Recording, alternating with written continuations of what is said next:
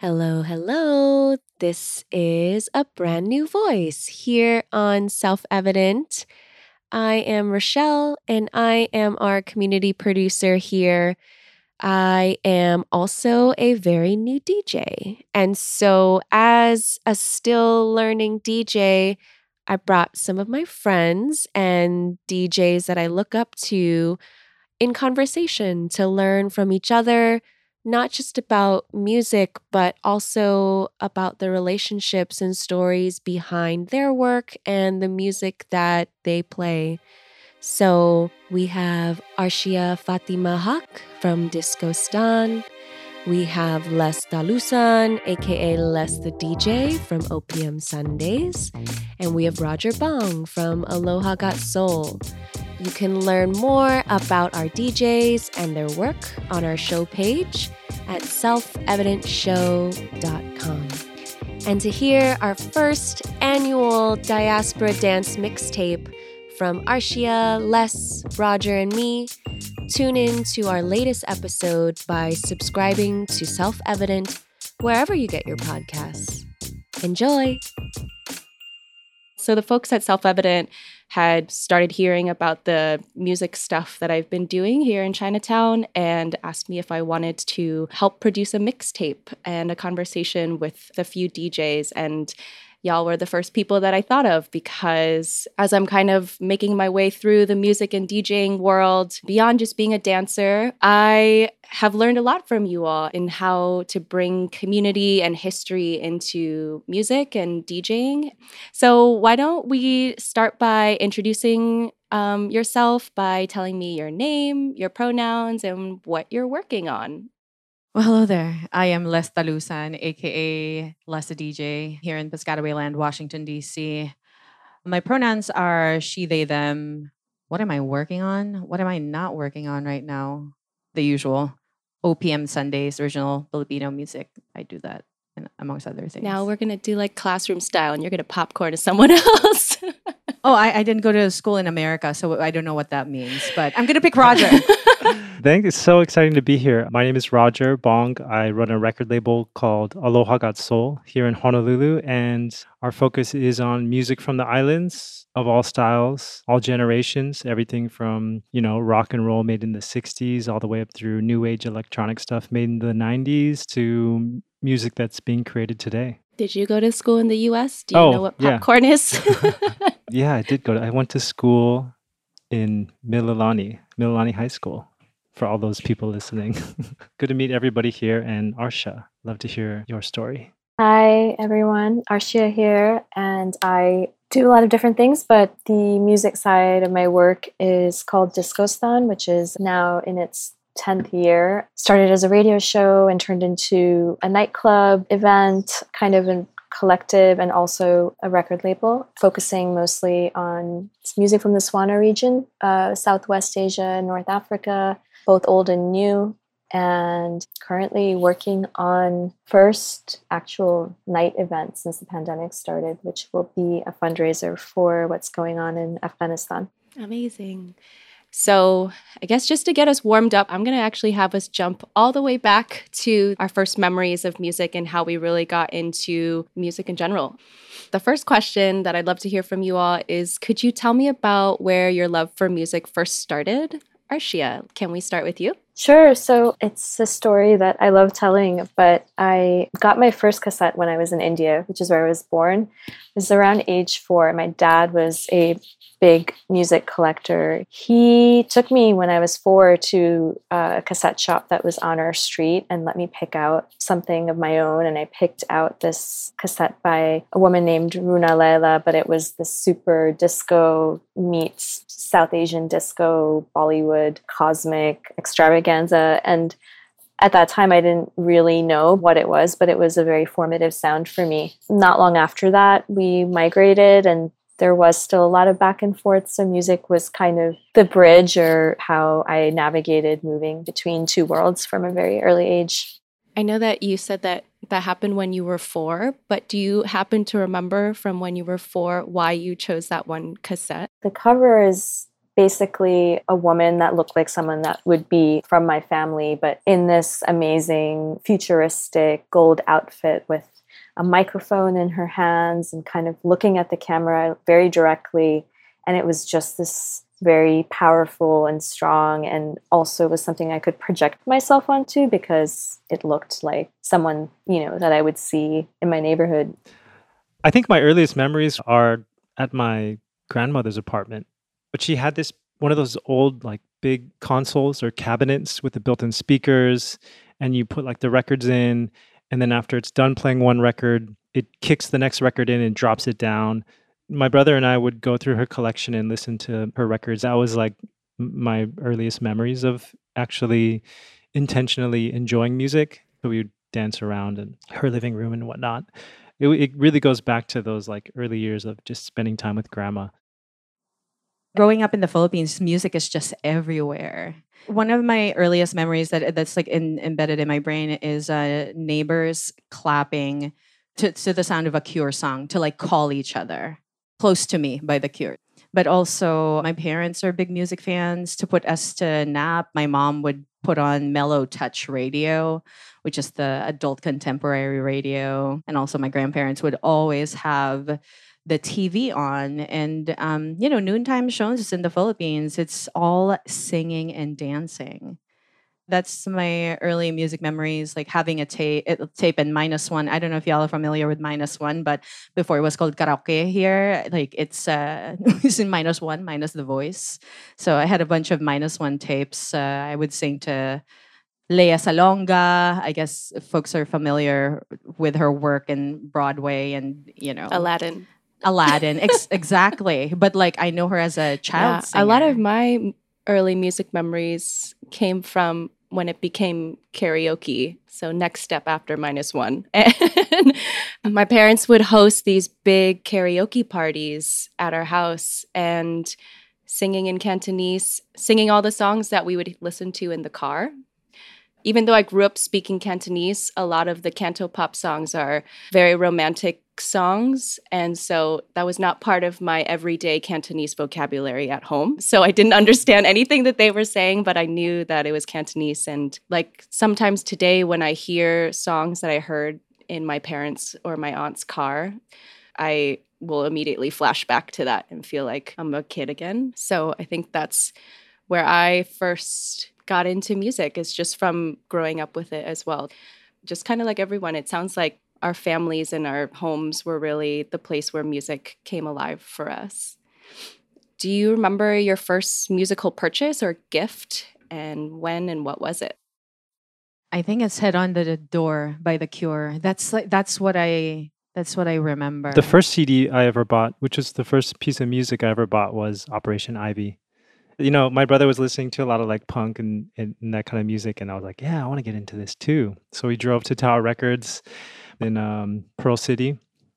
And that was the first CD I ever bought. And it's funny because I remember my brother on the way home, he's like, maybe we shouldn't play this in the car. Just wait till you get home, Roger. Dad's probably not going to want to hear this. I can share what my next purchase that I remember was, which was when I was in suburban America. I wasn't allowed to listen to American music, but I got to go to the mall, and I had saved up some money, so I like promptly went to the store and bought Madonna's Like a Prayer, also on cassette. And then I went to the video game arcade in the mall, and then like promptly lost the cassette. It was a very tragic story. Oh, it's so weird. Before you said Madonna, I was like, I wonder if she got Madonna. Yeah. Not allowed to listen to American music and then jump straight into Madonna. I don't remember my first solo music purchase, but I remember my parents, I think it was specifically my dad, convinced me to buy the ABBA Golden Hits album with him. And he was like, yeah, this is a really, really good CD. You should buy it with the money that I can't even remember. It must have been from allowance from him. And he was like, yeah, you should buy this CD. And then the moment that I arrived home, the CD disappeared. And I'm pretty sure he had it. But that was my first musical purchase that I also lost. but I think it's somewhere in my home. My brother used to try and do that to me when we would go to like Tower Records. Yo, yeah, you should buy this. I think I was a little too clever to be like, no, I'm going to keep looking around. Well, I'm glad one of us made it out of there. Do you all remember a time when you became totally obsessed with a song or an artist that you'd never heard before? Like all the time? Describe one of them. Or describe the feeling. Tell us from honeymoon phase through finding your next bae. I remember when I heard Smells Like Teen Spirit for the first time on the radio. And it was kind of crazy because I'd never heard anything that sounded like that before and was really moved by it. And in retrospect, I think what I really liked about it is that there's something very similar in the instrumentation or notation of Indian classical music. You can actually hear it in a lot of Kurt Cobain's early work. So that was kind of the first time I remember hearing something and being like very shocked and also just drawn to it immediately in terms of something that was from my immediate environment. But beyond that, I think it was when I started working at a record store and found Turkish music, Turkish psychedelic music for the first time. And this is kind of like maybe early 2000s when reissuing international music was just starting to become a thing, because before that, no one cared about music from our region. So hearing that music and hearing kind of the similarities between some of the stuff I'd heard growing up and also hearing words that I could make out. So right before I graduated high school, I actually borrowed some records from a friend's dad who was really into like local music from the 70s, which is this breezy, super positive sound that kind of blends jazz and soul and AOR and rock. One record by Mackey Feary Band, I was just like, wow, this is such a great record. And then I graduated, moved to Oregon to go to school, finished school, lived in Portland for a year. And while I was living in Portland, I heard this mix called Hawaiian Breaks that this DJ from Tokyo put out, DJ Muro. And I was like, whoa, how cool is this? This digger from Tokyo is like putting all these like local records, which I had no idea existed. 2010, living in Oregon, heard this Japanese DJ make this mixtape about like soul and funk and jazz from Hawaii. And right smack dab in the middle of that mixtape was a song by Mackey Feary Band. And the song was called A Million Stars. And like right in that moment, all these memories of just like listening to this record over and over and over again in high school just came right back. And I was really homesick at that time. I'd been away from Hawaii. I was like, okay, this guy's doing something really interesting by excavating all these groovy sounds from the islands that I call home. Almost none of this music I'm even aware of because my family didn't really have any roots here before we moved here. And I looked online and there was nothing, pretty much nothing about any of these artists. There wasn't even a track list. DJ Murrow didn't even put out in true like digger fashion, right? He didn't put a track list out. He did all the work and wanted people to do the work if they wanted to know. So yeah, that is pretty much the reason why I started Aloha Got Soul 11 years ago now, is because I knew that there was a need to identify all these songs that were in his mix and share these songs like A Million Stars with people. And so, like I said, I'm like still going off of this. We just reissued Mackey Feary Band's record in July of 2021. So it's come full circle and we're still going. So you could listen to it over and over and over again from now on. Just real quickly, I just wanted to say that I love Mackey Feary as well. And Raj, you saw, I ordered a couple copies and I have the original pressing, the Japanese pressing, and now the Aloha God. So I'm so annoying. Anyways, And that's how I found Roger online, you know, just like Googling things, you know. I think my first order was an Aura record. Yeah, I think so. And then you showed up in Hawaii and we were doing a record fair and you bought the Aiko 7-inch. I think yes. I think Oscar was like, Oscar, yes, Oscar, yeah. Who's like super into city pop and Japanese music, and he's like, Aiko, what? Oh my gosh! So yeah, that we met at a record fair. It was so fun. But my song, nothing deep, nothing connected to the Filipino stuff that I play, but My Bloody Valentine's, Loveless. The whole album, and not even a song. The whole album. When I first heard it, I was a teenager. Was really, really obsessed with that sound. You know when you play a CD so much that they become a little, like the silver stuff, the print like goes away? That's what happened to that CD. I was so obsessed with that sound that I eventually had a shoegaze band.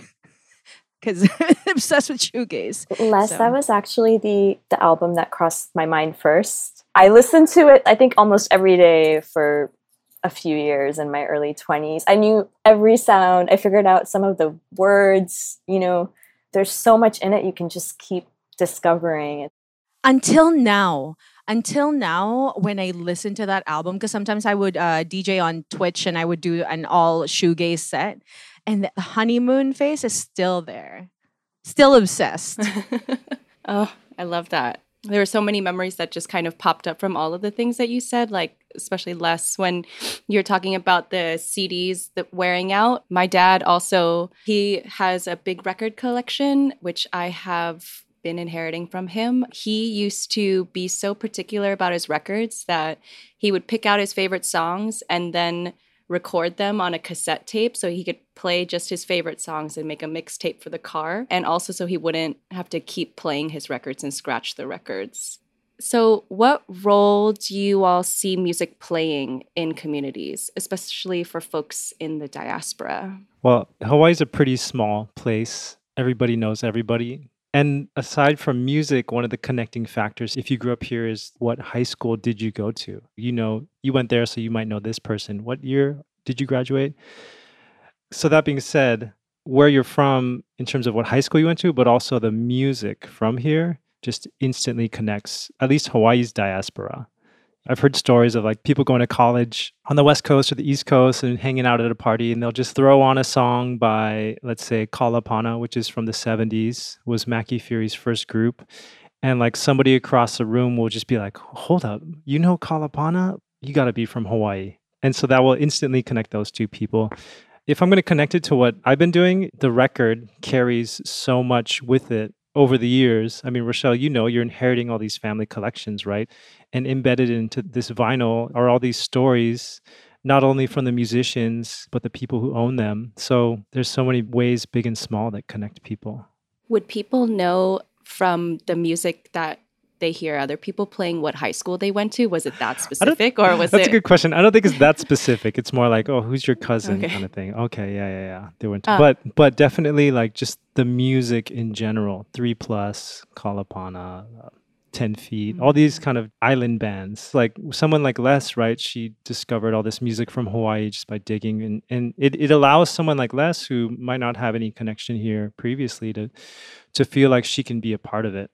And that door is wide open for anybody who's curious enough to walk through it.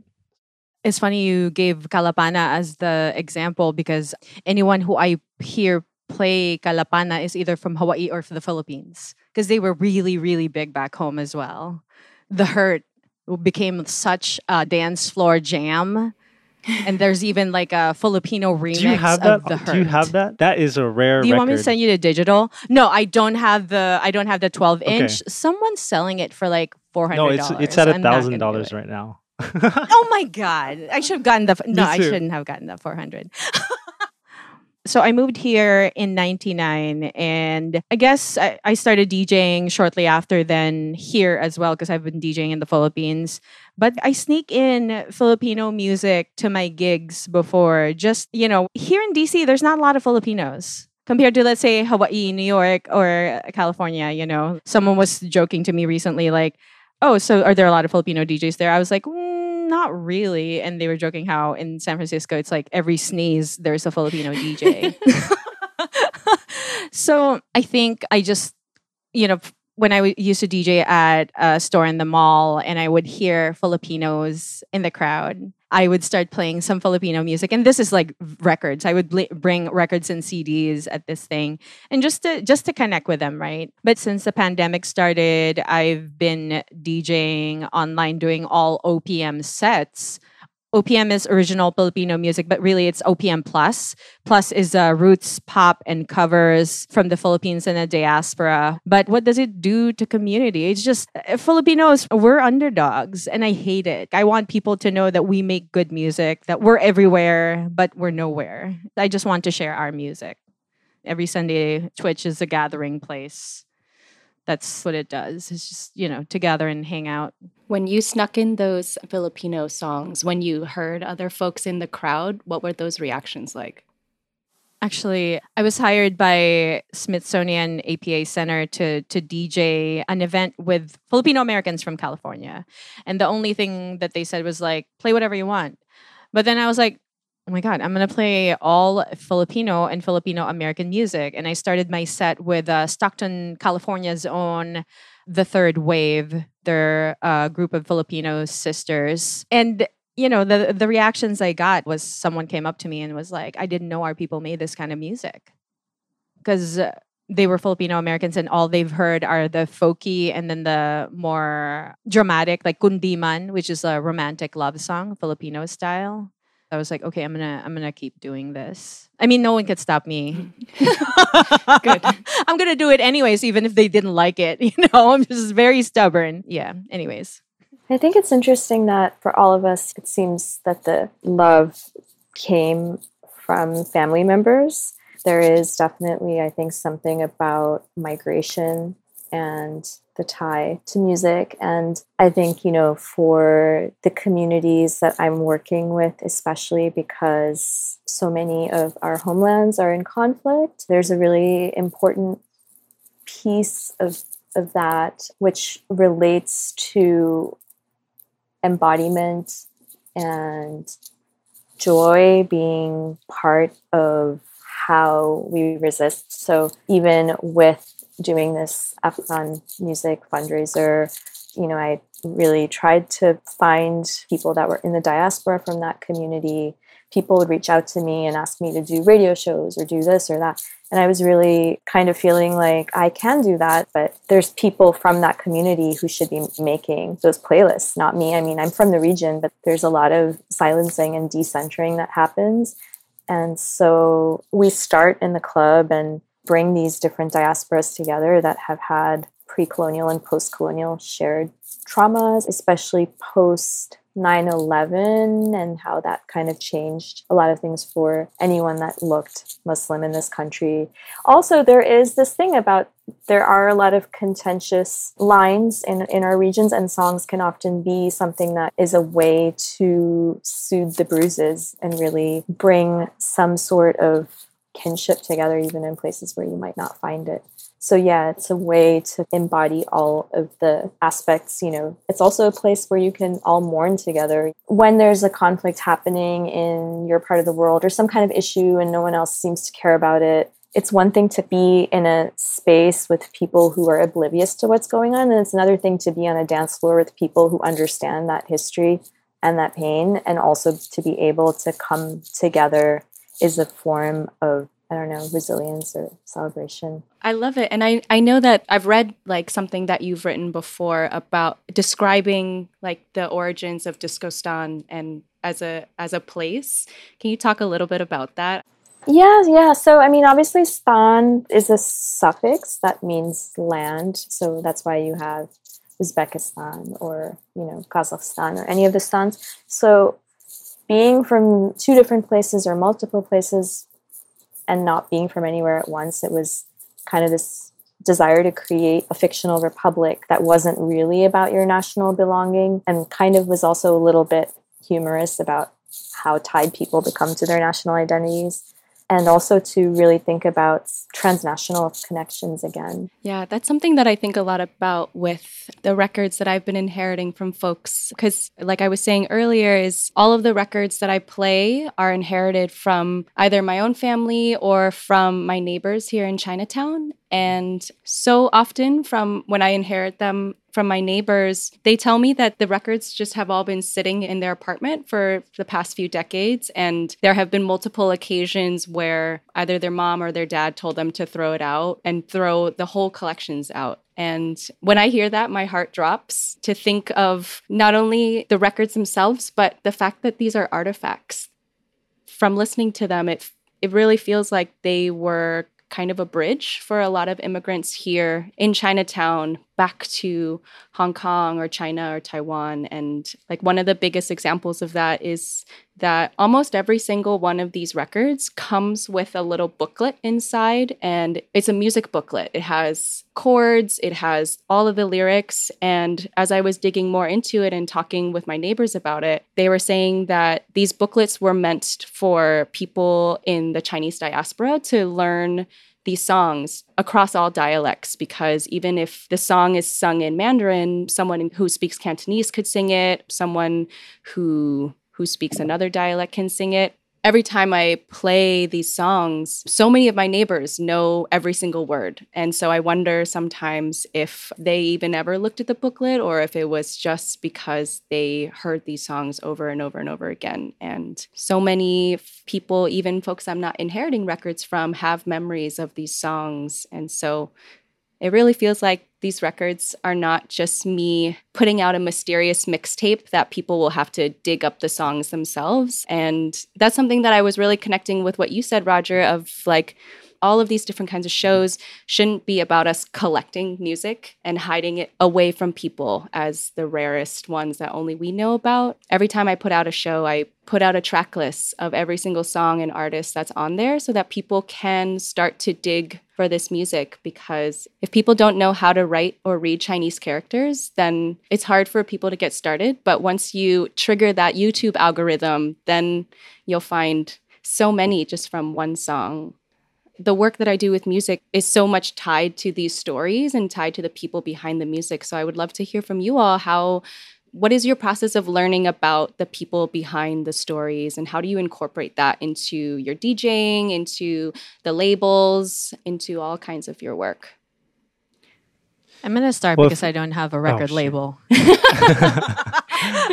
Okay, fine, Roger, go ahead. No, I wanted to say something that before we move on, all three of you said something that resonated. So I'm going to try to connect the dots here. My family didn't have any ties to Hawaii when we first moved here. And in fact, my dad was born on the East Coast, but his parents moved to America from the Netherlands, of all places. And not only that, they're originally from Indonesia, but they're Chinese. And so my heritage in terms of Chinese and who knows, maybe even some Indonesian in me, I don't know, has essentially been like severed because of these complicated Asian American ties or identities. And so, one of the things that I struggle with is, who am I?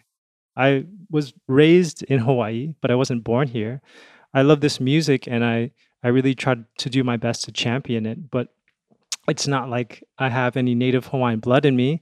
A lot of the times I ask myself this question, like, not only who am I, but what is my purpose, and why do I continue to do this thing that I do? And I think the answer ends up being like, somebody has to do it.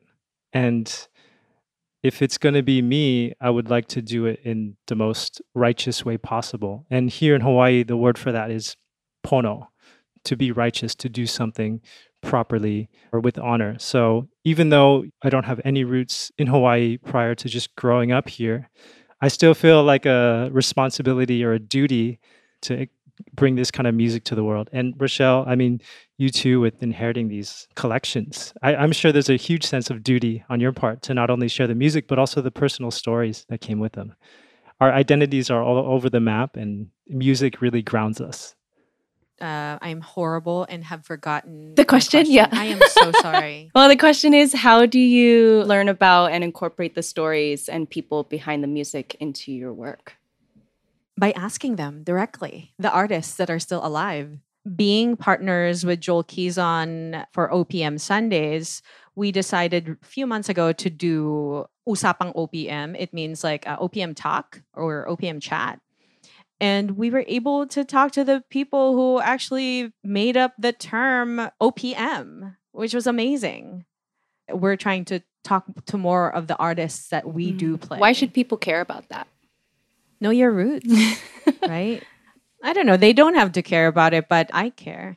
I care that people know how things were started, because this all spawned in the middle of the frickin' martial law when the Marcoses were in power. When you think about it, it makes me mad, because it's like the Manila Sound and the resurgence of OPM at that time was partially funded by, or maybe mostly funded by Imelda Marcos. She's horrible. That reminds me too of, I've been digging a lot into the history of Cantopop, mostly from Hong Kong. And before the 70s, most of the Chinese music that was coming out was in Mandarin because there's a larger Mandarin-speaking population, and so you'll sell more. But in the 70s and 80s, as Hong Kong was rapidly approaching the time when Hong Kong would be returned from the UK back to China, people in Hong Kong started realizing that they needed a Cantonese identity as Hong Kongers. And so that's actually how Cantopop came about. People started singing in Cantonese because they wanted to create this identity and these artifacts of their language and of their culture. And when I first learned about that, I realized that I didn't know that it was part of the work that I was trying to do, but it makes sense to me now because as I'm trying to also sort through all of the different identities that I hold. Like you said, Roger, it feels like there's just so many moving pieces. And for me, this music and learning that there is history that has grounded this music gives me a little bit of stability, knowing that, one, this music kind of arose in protest, and two, to know that this music, it reminded my parents of home. For me, that's why it's important to know these stories behind the records, because I'm not just trying to pump out content. This music work that I'm doing is a way for me to connect to my identities and also trying to keep from feeling too lost in it. It's been simmering in my head, but I want to be the one to be able to share this music before white people figure it all out, you know? Like, I want people who look like me to be able to share our people's music. As I was discussing with Rochelle recently, OPM is so expensive. Yeah, there's a demand. Who can afford those records now? That's what I'm saying. Our people cannot afford these records. I've actually written to a Discog seller who was selling like a $2,000 compilation that I've wanted for a long time. Well, he lists a lot of stuff, but I told him to please block me because I can't afford this. And like, who are you trying to sell to? You know, it's exploitative. I think it's, I don't know. Yeah, I was going to say, there's so many thoughts that kind of came through my mind through the last few responses and about, well, one, the invisibility of playlists or not naming everything. And while there's a part of me that also understands why it is good to name everything, then there's a little part of me that's then they're going to know our secrets. And this is part of what the commodification is. And this is why the prices are this on Discogs.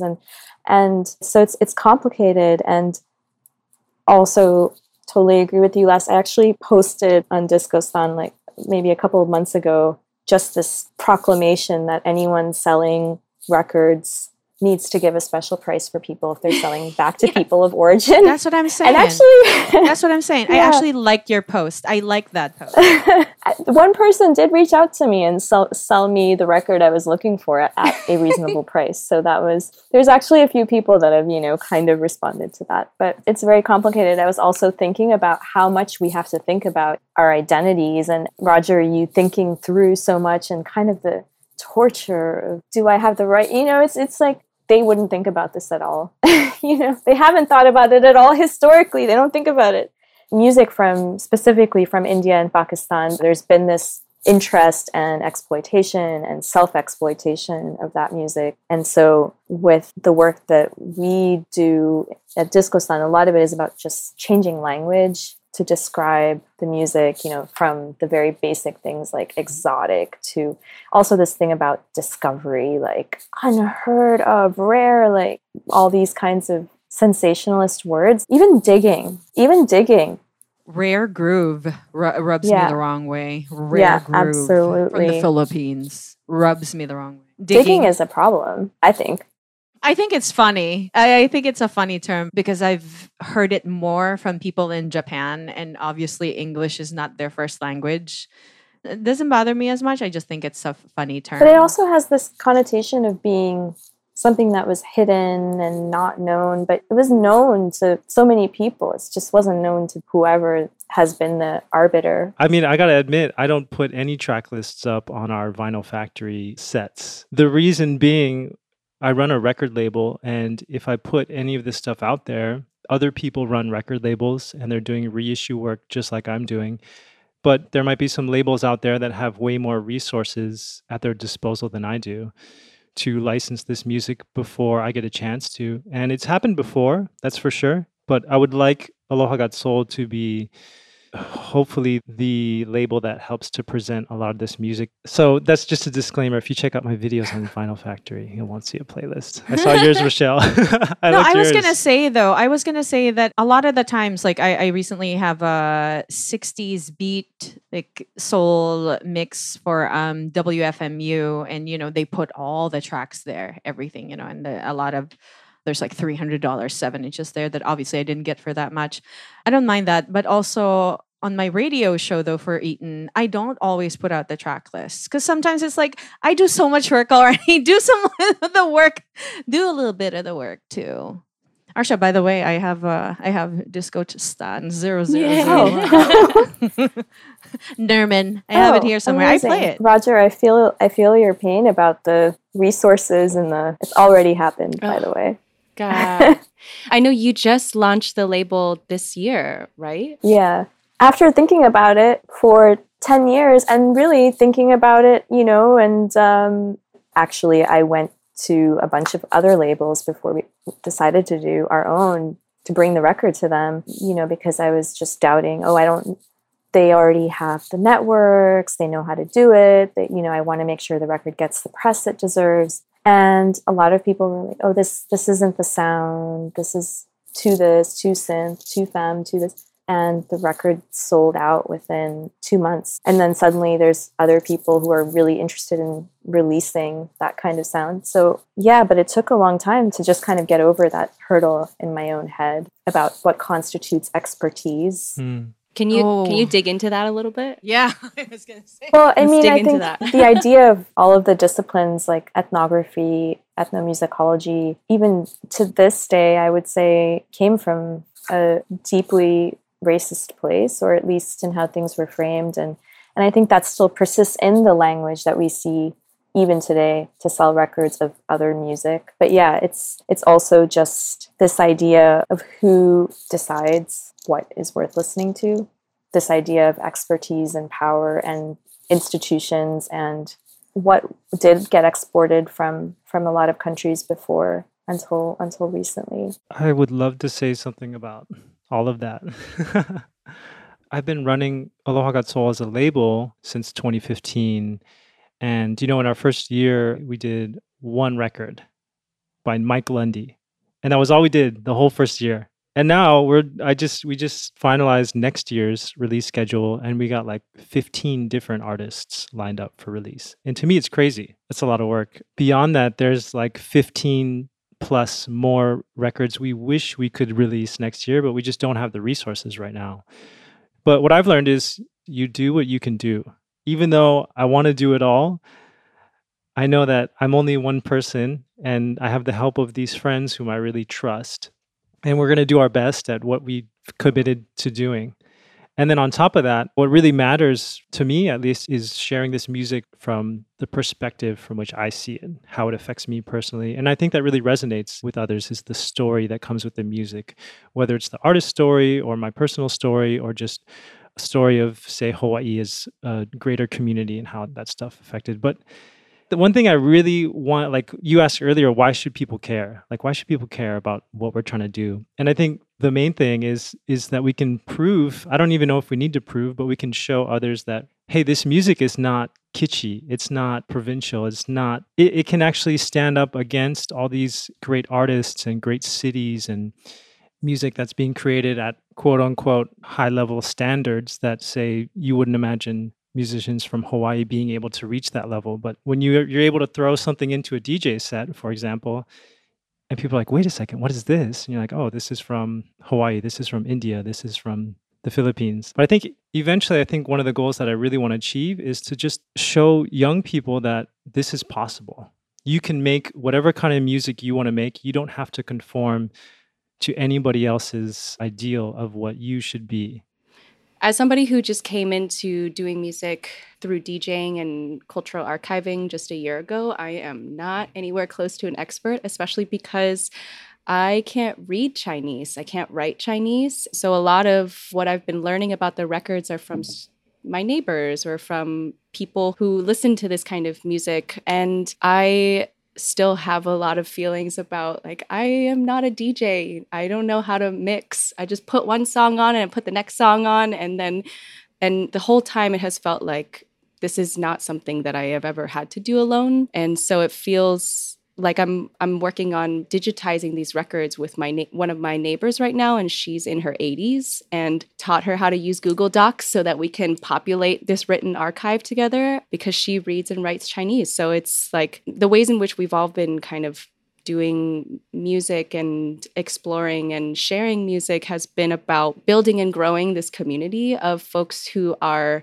interested in the music and also want to be a part of it with us. I need to shout out to my label partner, Vinyl Don, Don Hernandez in LA. Vinyl Don! He does most of the mixes and, like, you know, live streaming events and whatnot that Aloha Got Soul puts out nowadays. And he could be a good example of someone who just found this music so close to his heart and just felt a need to listen further. He was born and raised in Los Angeles, spent some time in Hawaii with family on vacation and whatnot, but something clicked for him.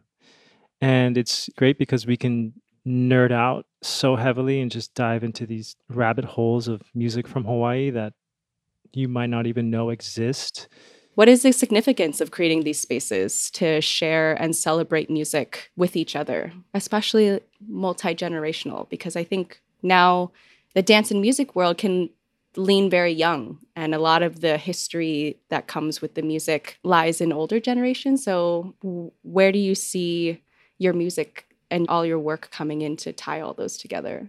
So, you know, what's been happening with OPM Sundays in the past, in October will be our first year of streaming on Twitch, but I started streaming on Instagram, I think April, is that it has become a gathering place for elders and also kids. I mean, there are literally kids in the stream. They're like, Tita Les, I'm, you know, they're like 5 years old, like, I like this song, you know, and they're Filipino-American kids, you know. And then there's someone in the chat, sometimes he would come in, Roger Rigor, who is one of the members of VST and Company. And VST and Company is one of the most important bands that shaped the Manila sound. He comes into the chats and, you know, he'll be like, oh, can you play this song by Jakiri? I don't know. I just think it's important to create space to listen and to just reminisce. A friend's mom was tuned in one time and he videoed his mom just singing along to, like, everything I was playing. And that was really sweet. But sometimes I don't always play, like, all older stuff. Sometimes it's new stuff. So there are people who get introduced to this. For me, it's interesting because, you know, also, like, Les, it's not just vintage music or older music. And even a lot of that music is actually stuff that I was listening to in my childhood, which has now become vintage. But there's also, for me, it's important to play new music from diasporas or even within the regions, how people are reinterpreting this music or their sounds. You know, people now more and more sampling folkloric sounds, for example, folk instruments into edits that they're doing or dance music in a way that's informed from having inherited this music is all really important, because I think nostalgia can actually be really dangerous, especially for people in diaspora. It can be something that keeps you in the idea of a particular golden moment in the past, and then maybe not considering how things have evolved or grown or are still continuing to be rich and productive. And that's especially important, I think, for conflict regions, because actually, there's a lot of instrumentalization of nostalgia to justify invasions, even to the present day, of restoring to a certain time of, you know, when things were free here or there or whatever. And yeah, so it's complicated. I think for me and people my age and younger, I think it's important for us to look to the past so we can situate ourselves in the present and build a future that we want to build for ourselves. But also, I just really appreciate when older musicians say to me, thank you for remembering us. Thank you for helping this music to live on. And if that was the only thing that I was doing this for, I mean, I'm good. I can retire from this because it feels so good to hear that from your elders. Can I read you a letter? This is from Roger Rigor, who I was talking about, who is in VST and Company. He said, "Dear Les, just a small token of acknowledgments for your unabashed initiative.